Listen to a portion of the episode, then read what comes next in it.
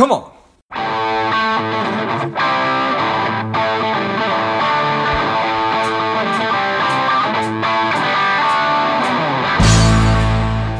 Welcome to Money Savage, a savage approach to personal finance. This is George Grombacher, and the time is right. Welcome today's guest, the strong and powerful Katie Flynn. Katie, are you ready to do this? I'm ready. Excellent. Let's do this. Katie is the content director at savingforcollege.com. She has contributed to such publications as Fortune and Money, and she is a frequent guest on podcasts and other media. And I'm excited to have you on. Katie, tell us a little bit about your personal life, some more about your work, and why it is that you do what you do. Sure. Um, thanks, George. I'm really happy to be here and excited to chat with your listeners about saving for college.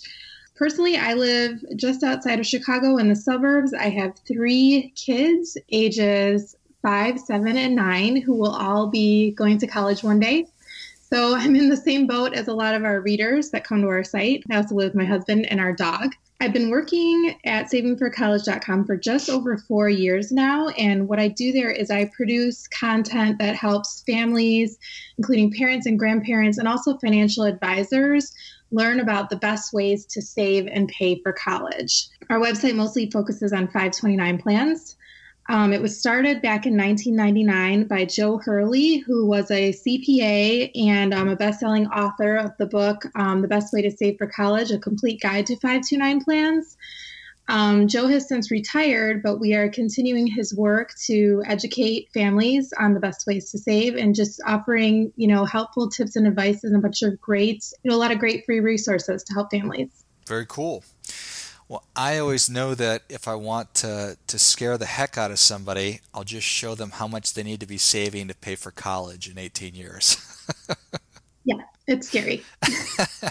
That's unfortunately, uh, inflation has not really been, we've, the wages have not really been going up, but the cost of education and a lot of other things certainly have. So, but that's neither here nor there. Why are 529 plans called 529 plans, Katie? Oh well, this is a really um, interesting story, or not, but it's um, it's actually the um, the tax code the from the Internal Revenue tax code was called Section five two nine, and that's the story. So in the voluminous tax code, when you go to Section five twenty nine, it gives you the rules for how five twenty nine plans actually work. Yeah, okay. Yeah. It seems like it's a relatively recent phenomenon, 20 years or so, but maybe I'm way off on that. No, you're about right. It started in about um, the late 90s, um, but they've really been taken off, taking off in recent years um, just because of the awareness has been growing. And, you know, sites like ours and other organizations have been trying to promote their benefits because they do offer some great benefits. You know, the cost of college has been rising. The inflation rate for college has gone down a little bit in the last couple years. It's not rising as fast as it has been, but it's still an extremely large cost for families. It's one of the, the biggest costs you're going to face. You know, it's just like retirement, you should be planning for it. So fortunately, 529 plans offer some great tax benefits that can help you gain a little bit of extra money than you would say putting it into a regular savings account. You know when are you familiar with how they work or do you want me to get into that? No i'd love to just get an overview of, of how they work for sure. Sure sure. So they work pretty much like like your retirement account maybe like a roth ira like you're taking after tax money and investing it and those investments are going to grow tax free and then you can withdraw the funds tax free as long as they're spent on what's called qualified education expenses. Okay so for college, that's going to include tuition, fees, um, room and board if you're enrolled at least half time, and that can be off campus or on campus. Any special special needs equipment you might need for class, and also computers um, and technology. So any money that you spend on those things can be used with this tax-free savings account. Um, also, over 30 states offer an additional perk, which could be a state tax deduction or credit for your contributions. So if you live in one of those states, um, you might save a little bit on your state taxes as well. Got it. And that was one question that I definitely had is maybe I'll take a step back. How many options are there just roughly for saving in 529 plans? Are there infinite? Are there 100? As far as the number of plans, almost every state has a plan, at least one plan, I should say. Um, so there's savings plans and prepaid plans. Savings plans are the ones that I'm I'm kind of talking about right now, but there's also prepaid plans which which let you prepay um, all or a portion of your tuition. So sometimes you're getting tomorrow's tuition at today's prices, they say. And typically, those plans are geared towards people who want to save to go to one of their home state's public colleges. So those are pretty specific. And there's also a plan called the Private College 529, which is a plan that helps you save for about 300 participating private schools. So those types of plans are a little different than the savings plans you typically hear about. So when you combine all those options together, you have plenty. Yeah, so once you narrow it down and say you're interested in the savings plan, now it's up to you when you find the one that you want, you're going to have to pick your investment portfolio within that plan. So there's also a bunch of options underneath that. Got it. So if we could just spend a minute on the uh, on the, the the prepayment plan, let's just let's use the state that I'm in, which is Arizona. If Arizona had a plan like that, and for the next 18 years I put money into it, prepaying tuition, would my son only be able to use that for a state school in Arizona? That's what they're designed for. However, they do usually offer some sort of refund if your son did not go to the school that it's designed for or one of the schools. So that's going to depend. Um, the rules are going to vary by state and by plan who's administering it, but typically they do offer some sort of credit or refund to use it towards a different school. Okay, and I imagine that's something that would be found in the literature or the information on those on each one of those plans. So exactly. Okay, so so the benefit to let's just use you're you're in Illinois, so I assume that there's a 529 plan that's offered by the state of Illinois, or let's let's just assume that there is, and they offer some mm-hmm. kind of tax incentive, mm-hmm. state state tax break of some kind to put money into that plan. Does does a child then have to go to an Illinois school to use that? No, no. So, um, and and by the way, Arizona does not offer a prepaid plan. I should have pointed that out to you. Fair enough. Um, yeah. So um, no. So if there, Illinois does offer. Um, well, I guess it's yes and no because Illinois does offer both a prepaid plan and a savings plan.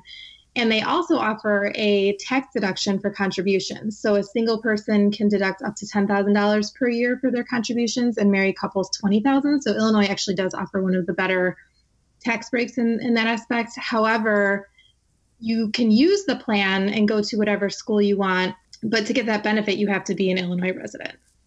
Got it. Okay. Right, but you don't have to go to an Illinois school. Oh, fair enough.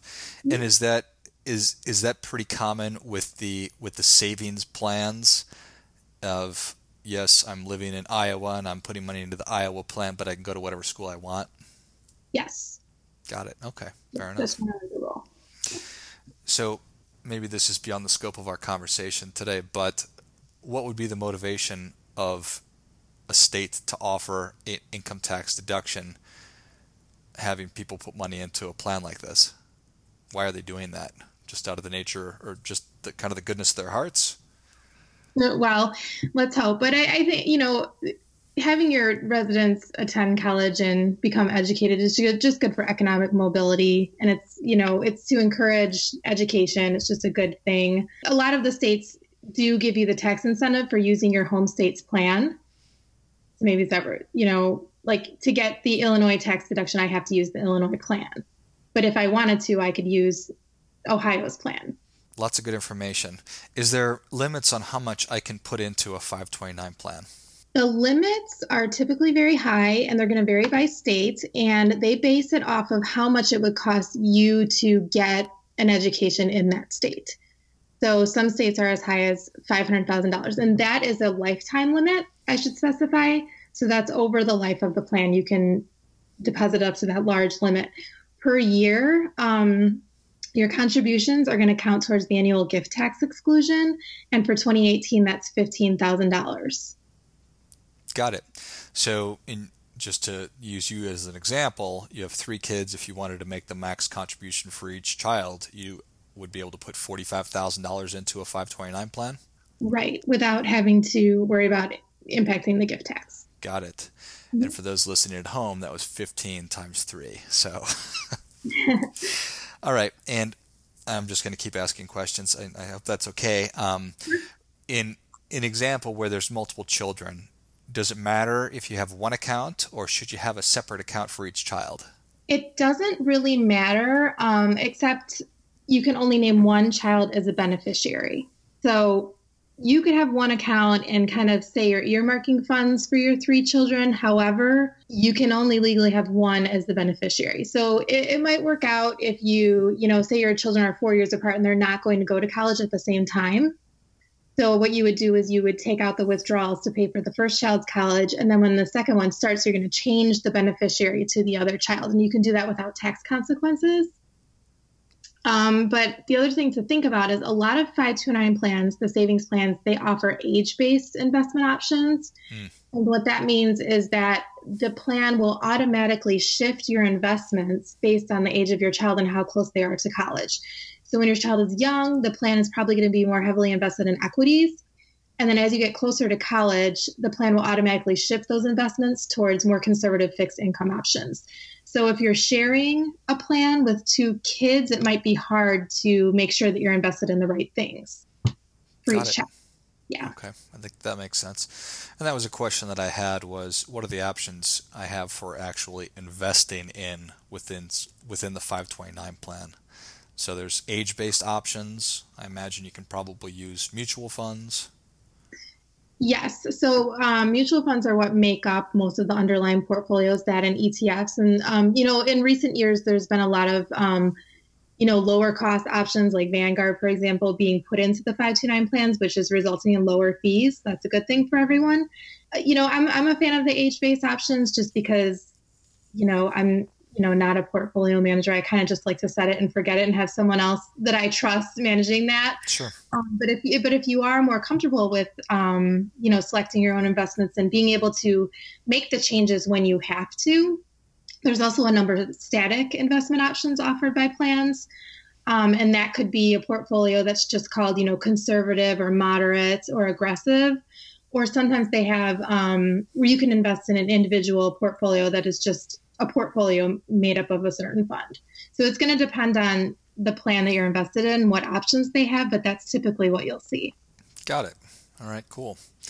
And here's a question I probably should have asked a second ago, but let's assume that I'm going to keep using you as an example um, that your folks are still with us and they're interested in also making contributions to your children's plans would each one of your parents be able to make $15,000 contributions to each child if they wanted?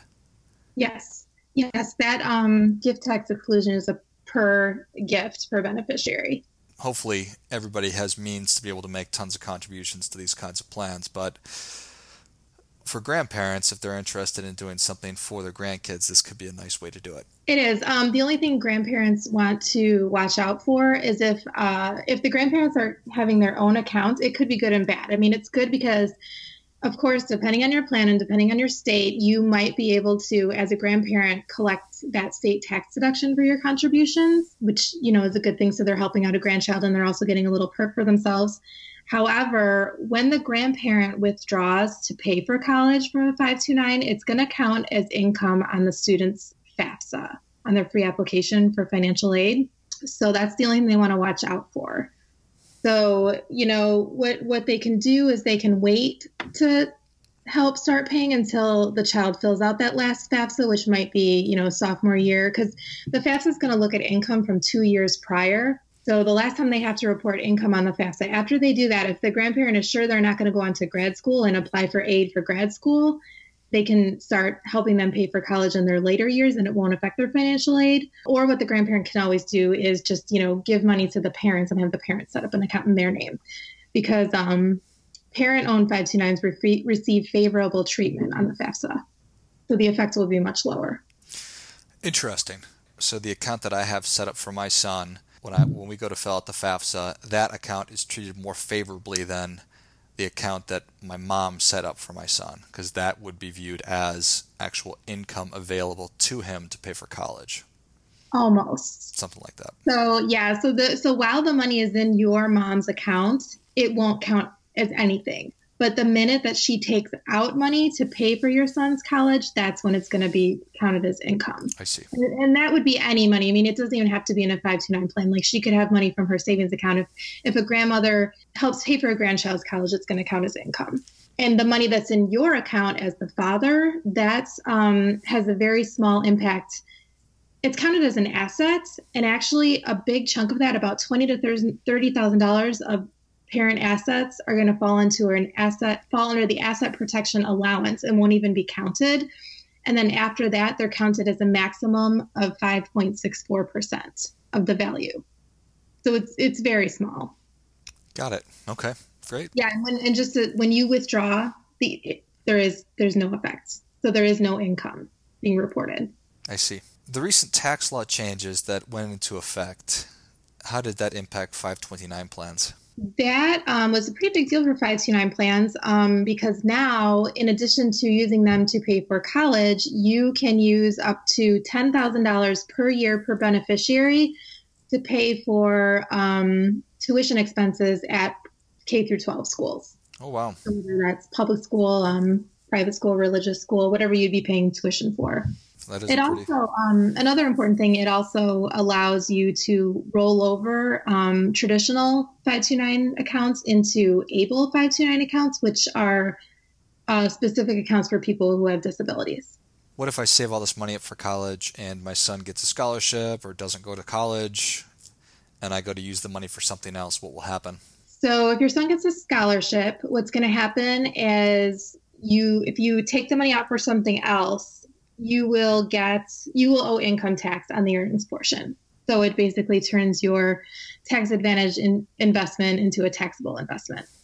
Got it. Um, but if he doesn't get a scholarship and it's you just he just doesn't go to college and you take a non-qualified withdrawal, you'll get hit with that income tax on the earnings and also the earnings portion will incur a 10% penalty. Okay. Yeah, and it's important to point out because I know with, you know, with a Roth IRA, you can take uh, withdrawals that are contributions only to avoid any sort of penalty, but 529s don't have that option. So every withdrawal you take is going to have an earnings portion. And if, you know, if, if someone's curious about this, well, you know, I do want to take a non qualified withdrawal. How much am I going to owe in taxes? You can contact your plan or look at your most recent statement, and it should spell out, you know, how much of your account is earnings and um, contributions. So you can figure that amount out. Awesome. Well, that's a ton of great information, Katie. Uh, Savage Nation is ready for your difference making tip. What do you have for them? Good, good. Um, my difference making tip is just to if you're a parent or if you are about to be a parent and you know you're going to have education expenses in your future, start a 529 plan today. It's so easy to sign up. I mean, you can visit savingforcollege.com and we have um, all the plans listed. You can start by looking at your home state's plan, see if they offer any tax benefits. Um, once you go there, compare with other states' plans just to make sure you're getting your you know the lowest fees available and you're comfortable with the investment manager but every day you wait to start saving can cost you. You know, you want to take advantage of that tax free compound interest. Um, you've only got 18 years. So, yeah, my tip is start right away, start right now. Well, that is definitely great stuff. And that definitely gets a come on. Come on. So, that is great. Time is one of the most powerful things we have on our side or one of our greatest adversaries. So, it definitely pays to get started. Exactly. Well, Katie, thanks so much for coming on. Where can Savage Nation learn more about you? savingforcollege.com, the name of our website. a very, very appropriately named website right there. That's awesome. Yeah. Well, Savage Nation, if you enjoyed this as much as I did, show Katie your appreciation and share today's show with a friend who also appreciates good ideas. Thank you again, Katie. Thanks for having me, George. And until next time, keep fighting the good fight because we're all in this together. What's up, Savage Nation? Please support the show by subscribing, leave us a review, and definitely feel free to share us with somebody you think would like it. Come on.